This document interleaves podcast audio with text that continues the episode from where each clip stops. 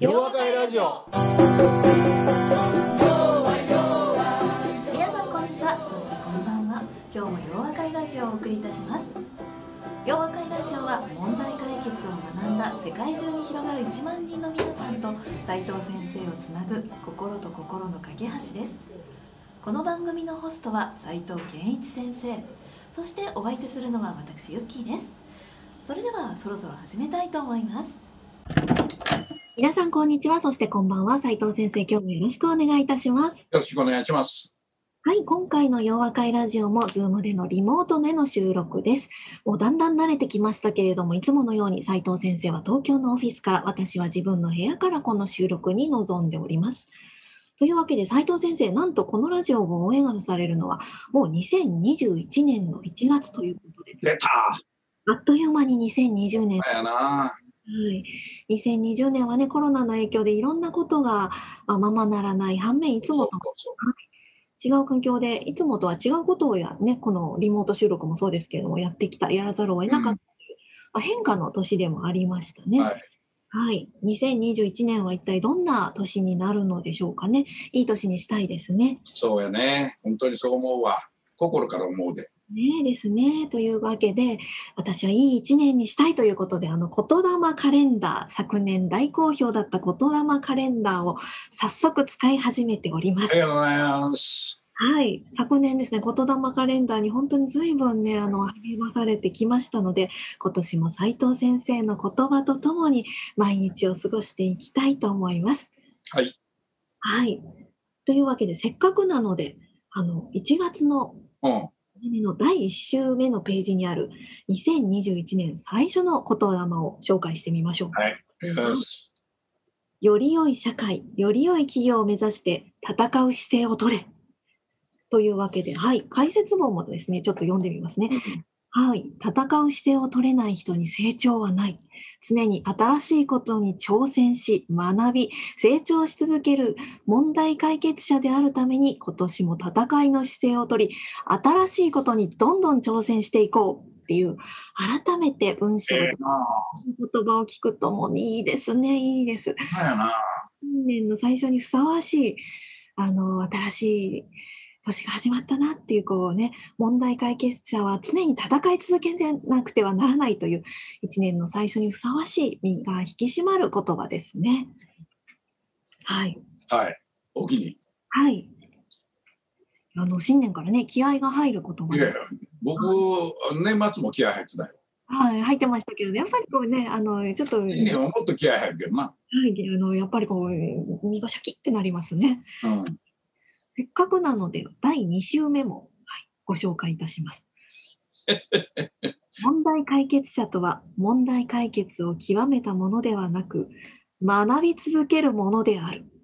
というわけで、解説は問題解決に免許改伝はない。常に学び続け、戦い続け、成長し続ける姿勢こそが問題解決者を問題たらしめる。と書いてありますね。あ全くですね。あ、そうだあのあそうでしたと思い出しました。問題解決な学んで、あ、終わった終わったって思ってはいけないんですよねそうです。ですよその通り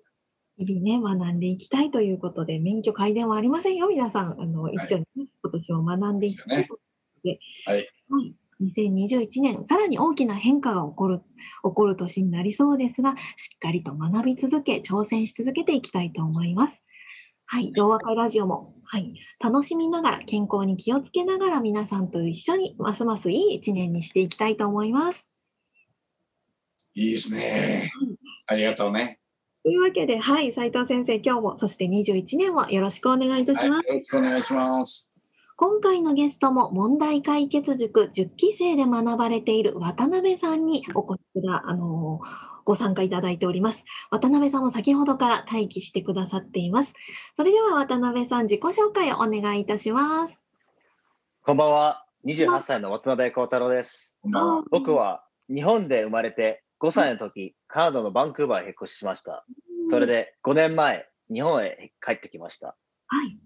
去年、株式会社ポッドエナジーを立ち上げて、カナダからの商品、イーグルエナジーというスーエナジードリンクサプリを日本の代理店をやっています。今、会社はオフィス内で5人とやっていまして、リモートのメンバーが3人います。よろしくお願いします。よろしくお願いいたします。すよろしくどうもね。ごいですね。会社経営をされたばかりということで、幼少期からカナダにずっとうん過ごさ。れたということですね。はい。はい。なんか英語の顔してるもんな。あ翻訳アプリばっかり使ってます。あ、本当だよ。そうですねって言っていいのかどうかわかりませんけど、確かにちょっとね、あの外国帰りな感じを。外国帰りの子やもんな。まあそれで、あの、吸うエネルギードリンクって言ってるからさ、なんかエネルギーの塊みたいな子やもんな。あ？はい、そうですね。これもしかして、あの、これリモートなんですけれども、それは半袖ですかね？半袖です。真冬にもかかわらず、カナダに慣れてますか？ら、いつも周り、僕だけ半袖です。さすがですね。あの季節外れにろあの収録したんじゃないんですよっていうところでですね。そうやね。うんいいですね。弱い私は見習いたいですね。はい。というわけで、あの早速ですが、斉藤先生への質問をお願いいたします。最近、あ最初か、会社始めたと、始めた理由はお金を稼ぐためでしたが、うん最近、日本一の会社を作ることに目指したいと決めました。はい。日本一の会社を作るためには、本当にすごい量の体力と根性が必要だと分かってきた。分かってきて、会社が存在している目的は売上と利益以外の指名が必要だと思ってきました。斉藤さん、会社のミッション、ビジョン、バリューとはどうやって考えればいいですか？おーおお、これはあのあれですね。先生にコンサル料を頼んだらすごいお高いですよっていうのを今、コストダウンしようとしてますから。はい。うん面白いな。あの、特に今、渡辺さんが言うたことでね、あの、最初は金儲けしようと思ってビジネスやろうとしたんやけど、はい。日本一の会社になろうというふうにこう考えを変えたっていうところが、やっぱりすごくあのいいところやと思うかな。素晴らしいところやぞと思うのね。で、これはもちろん当たり前やねんけれども、あの多くの企業人、企業経営者の人たちっていうのは、やっぱり会社を大きくしたい。ね。それで、まあ、もちろん特に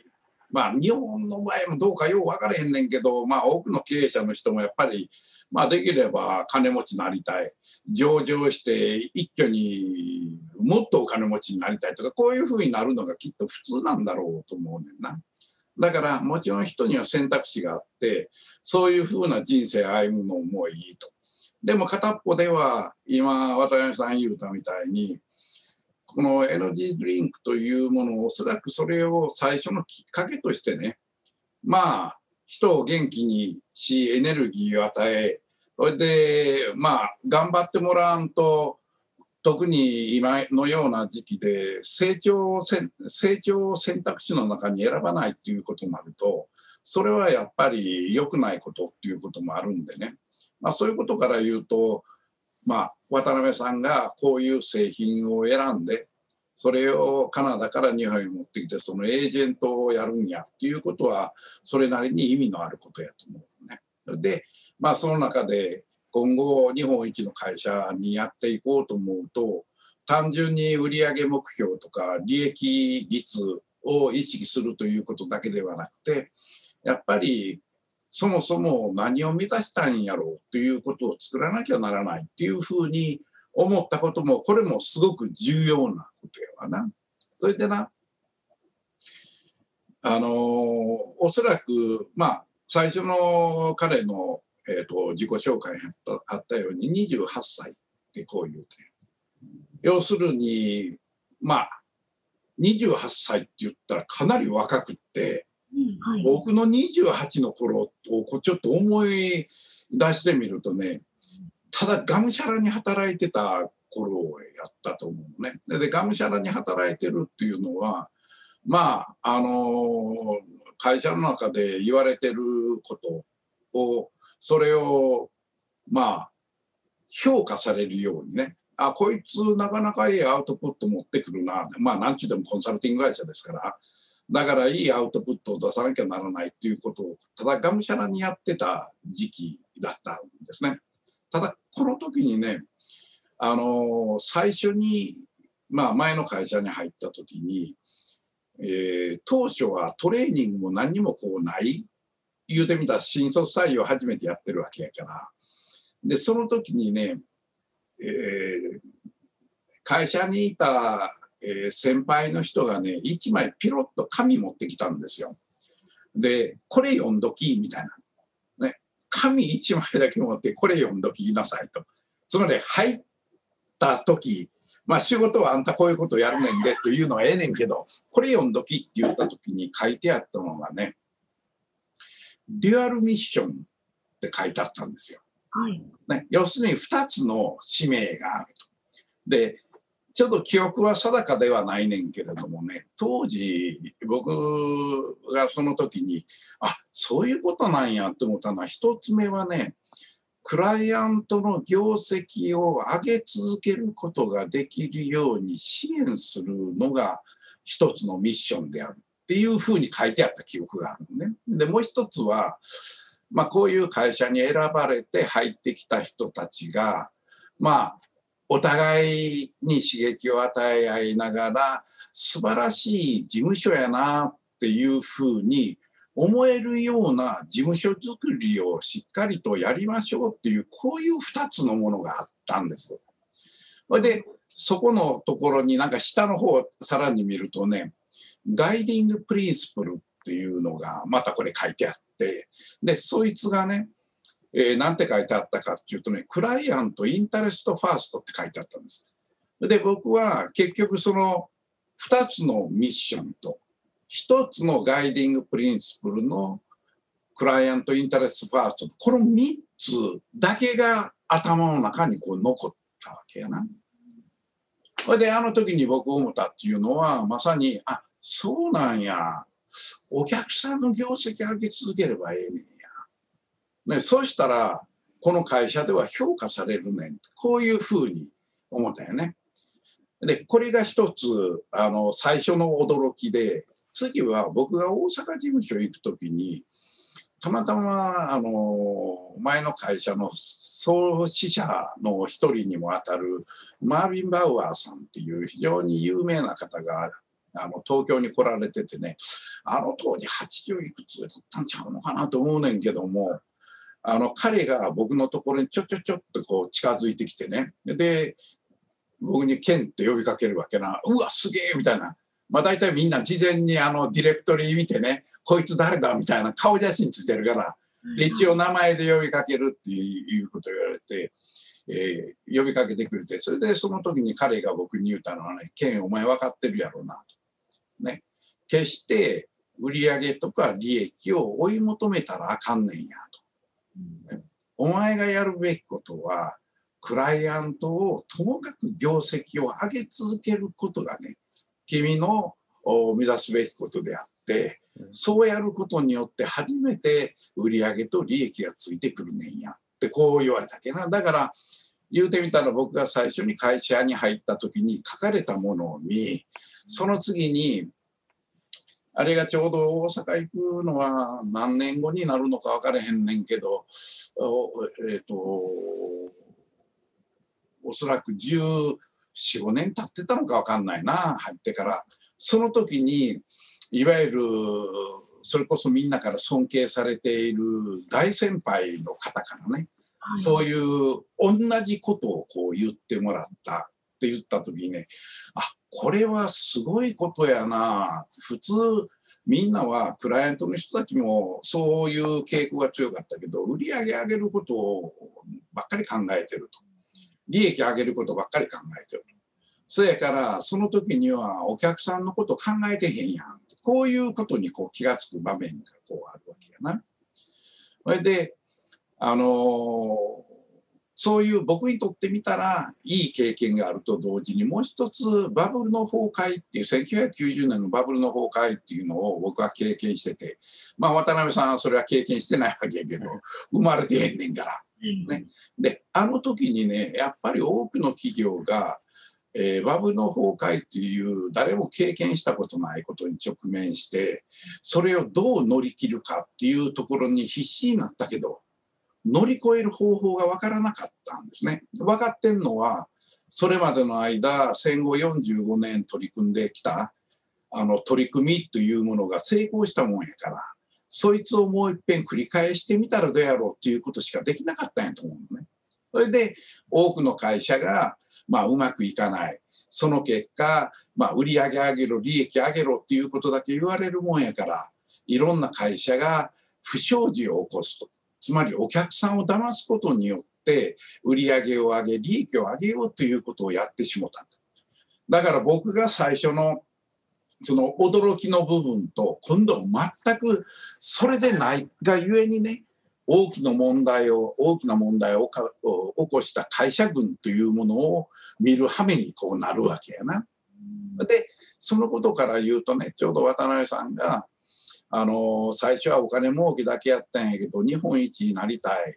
まあ言うてみたらひょっとするとまあみんなからあの会社ってすごいんやでってみたいなねお客さん中心主義でお客さんを喜ばせるためにどうしたらええかばっかりいつも考えてるねんっていうことはいかに素晴らしいことかっていうふうに思うねんな。それで僕はあの実は、えー、渡辺さんと同じような質問をえー、っと僕があの会社の会長さんと知り合った時はおそらく1500億円ぐらいの売り上げになってた会社やったと思います。で実はその会社はまあ多くの日本の会社そうなんですけど使命とは何かっていうことをあんまり決めようとしないしむしろあの社税とかね、えー、元気勇気根性みたいなそういうやつ並べるの大好きやねんけどいわゆる使命というのをはっきりしてなかった。でたまたまその会社のあのオフサイトの、まあ、会社でやるミーティングじゃなくてオフサイトで役員が集まって討議した時にねあの会長が突如としてねどうも俺たちがやってきてることは数値目標だけを上げてやってきたけどここで使命なるものを作った方がええんじゃないかっていうことをそこのオフサイトの、まあ、役員会でこう言うたけやな。でそれはええことやねんけどその先がすごくってねついてはこの使命を今作ろうっていうわけね。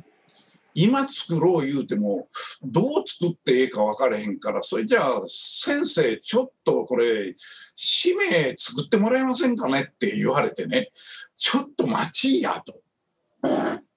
あの日本が右肩上がりの時はそういう企業のあるべき姿をどうしたらええかだけでね3ヶ月とか4ヶ月かけてプロジェクトやってたのにこれえ今1時間？そんな話みたいな。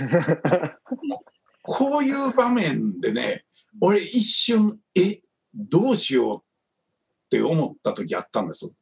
で、ただその時にね、僕が思ったのは、やっぱり大事な要素、ミッションっていうものを決めるときに、まあ大事な要素がきっと2つか3つあるに違いない。それで僕が前おった会社のことを思い返してみると、クライアントに対して何をするかって書いてあるんですよ。これ2つだったわけな。あ、なるほど。で、僕はね、思ったのは、例えば、まあ、渡辺さんの会社のように、まあ、これは言うてみたら、直接お客さんに売るもんであって B2B ビジネスっていうわけじゃない。ね、まあ皆さん自身が今エージェントやってるわけだからおそらくひょっとしたらその先にまだあの小売店さんとか、まあ、そういうグループがあるのかしれへんけれども、まあ、基本的には消費者を意識しながら、まあ、考えていくということになると消費者さん消費者さんはお客さんや。ほんならまずそこはお客さんというものを誰にするのよ。普通お客さんっていうとね、えっと、日本には1億3000万人住んでるから1億3000万人の人を目指してやろうって言ったらそれってどういうメッセージをその人たちに送るかって分かるか？おそらく分からないんちゃうか。ほんならお客さんって言ったらどういうお客さんかよ。これをまず決めることが大事違うかな。つまり、まあ僕がよく言うように、世の中が成長しなくなってきた時には、お客さんを決めないと戦い方を決めることが難しくなるぞ。だから今のように世の中があまり伸びていない時には、どういうお客さんということをやっぱり決めた方がいい。だからひょっとしたら、まあこういうあの数エネルギードリンクっていう話、最初にちょっとチロリと聞いたんやけどね、ひょっとしたら、それは自分の健康を求めている人たちなのか、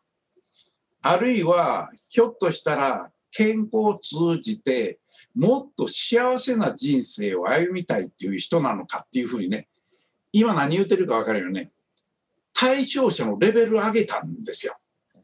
例えば健康ってあ、健康志向の人あ、でも健康からさらに幸せをということは、またここで幸せ、健康というこのキーワードが増えていく。あるいはひょっとしたら、僕さっき健康言ったけど、もっと細かくて、運動を一生懸命やる人たち向けって言っても、もちろん絞り込むことになるわけやな。だからその時に、まあ、渡辺さん自身が、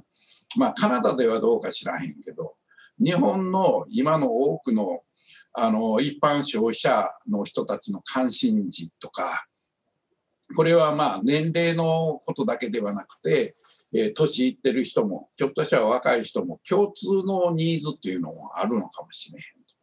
だからそういうところでやっぱり渡辺さん自身がこういう人たち、こういう人たちにこれをや、ね、これを味わってもらって、こういうふうに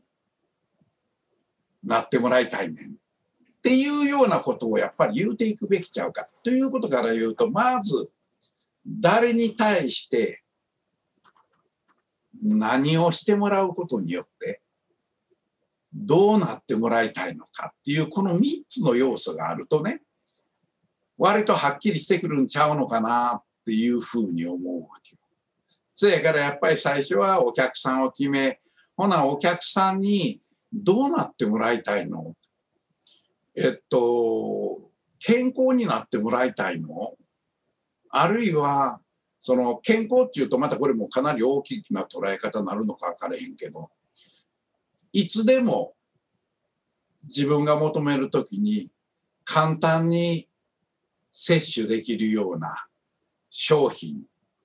まあ商品ということはいいかどうかわからへんけど、を取ることによってね、それで自分自身のその健康なのか、あるいはエネルギーを倍増するのか、あるいはそのモーメントっていうものを楽しめる。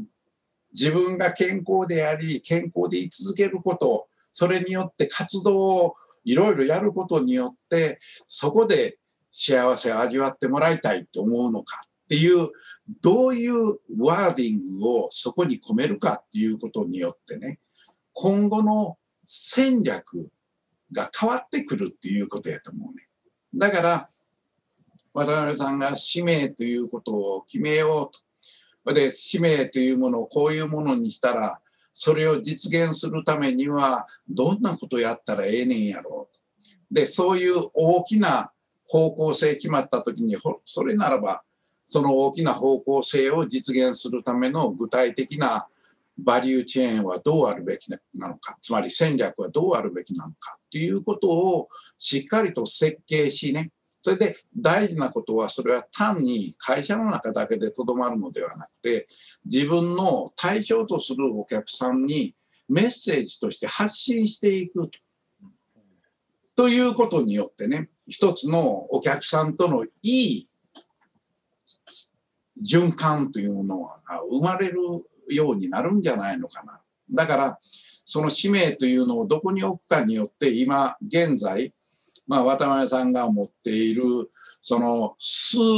エネルギードリンクって言ってて、なんかちょっと、えっ、と、万年筆みたいな、なんかそんな感じだったような気するねんけど、ひょっとしたら、使命の置き方によっては、さらに新たな製品群が加わるっていうことにつながってていくようになるわけやな。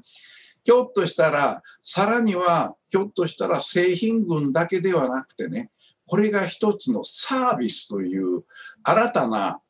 ものではない価値というものをさらに提供していこうということにつながるかもしれない。だからやっぱりこれを使命ということは単にね、あの、多くの欧米の会社がそいつを決めて、それを一つの旗印にしようということではあるんやろうけれども、まあ、ここで渡辺さん自身にしっかりと理解してもらいたいっていうのは、まあ、まさにそれがあることによって自分の事業というものをどういう性格のものにしていこうとするのかっていうことを決めることであるわけやから。これは非常にあの重要な取り組みであることはもう間違いないとな。だから僕はなんかいつもあの塾もそうやし企業で教える時も考え方っていうのは大きなところから小さいところへ降りていかないと最初から小さいところから行くと目的を見失ってしまうし、本当にこれがええのかっていうようなことすら見失ってしまう。だから常に大きなところからスタートするんやぞということで、まさにこの渡辺さんが質問されたこの使命、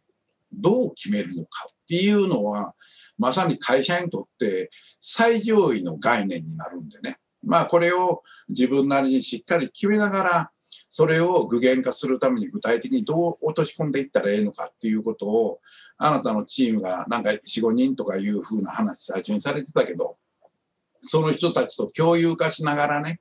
いつかひょっとしたら5年後か10年後に、この使命というものがだんだん実現できるようになってきててね、その時には40人なのか、100人なのか、150人なのか、結果としてそういう人のためになる会社づくりというものができるようになるというふうに僕は思ってるわけやな。うん、あ気合入れて俺喋ってたの今。うん、すごくいい話でですね、あの、決める要素で私もすごいメモを取っていたんですけれども、あの今後の戦略を考える戦い方の話になっていって、オープニングであのご紹介しました。あの言霊のより良い会社、より良い企業を目指して戦う姿勢、取るためのお話だったなと思って。本当よね。あの、これ構成考えたの私ですって言いたいぐらい。君や君や、君が考えたんやで。っていうぐらいすごいいいお話だったなと思っていて、本当に、ね、年の初めにとてもいいお話を聞いたなと思いました。いえいえ、どういたしまして。ミッションを決めるというところからですね、あの考えるっていうお話に移っていきましたけれども、あの根本的には戦い方をね、あの考えていくところになりましたけど、渡辺さん、いかがでしたか？あのより日本一の会社作れそうですかね？僕も最初、言葉を聞いたときにちょっと笑いました。ちょっと質問に言ってるなと思いまして。うん、もうね、お聞きしてなかったので、本当に、ああ、つながって、ああって思いましたね。はい素晴らしい。あの、やっぱり、はい、言霊、あの、もう本当に、あの、今年もずっとめくって、先生の言葉とともに歩いていこうと改めて思いました。はい。はい。本当にバトルだと思います。はい、ね。あの、同じドリンクを飲んでね、戦っていっていただきたいと思います。はい、最初、会社始めた時に、ちょっとあ、甘い会社に立ち上げるについてちょっと甘い考えがあって、本当に大変だと思いまして、うん、あの、お金だけでモチベーションでは続かないと思いまして、うん、あの、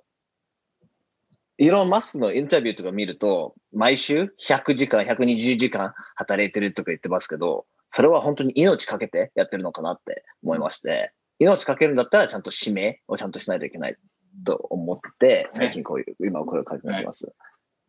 はい。はい。お客さんをね、大切にするという使命があって、初めて売り上げと利益が上がるっていう話もありましたしね。はい。あの、体壊さないようにだけあの気をつけていただいて、体力です、大丈夫です。ね、のれ飲んでるだけあって、あの、吸ってるだけあってね、素晴らしいですね。私もいただこうかなっていうところ。ぜひ今度送ってきます。はい、ありがとうございます。おありがとうございます。というわけで、斉藤先生、渡辺さん、今日はありがとうございましたありがとう。ございました。We can make it good. Yoa, yoa, yoa, yoa. I will be. 洋和会ラジオ。それでは皆さんまた次回お耳にかかりましょう。お相手は斉藤圭一先生と私ユッキーでした。大きな輪になる。いつも通じ合う。大きな輪になる。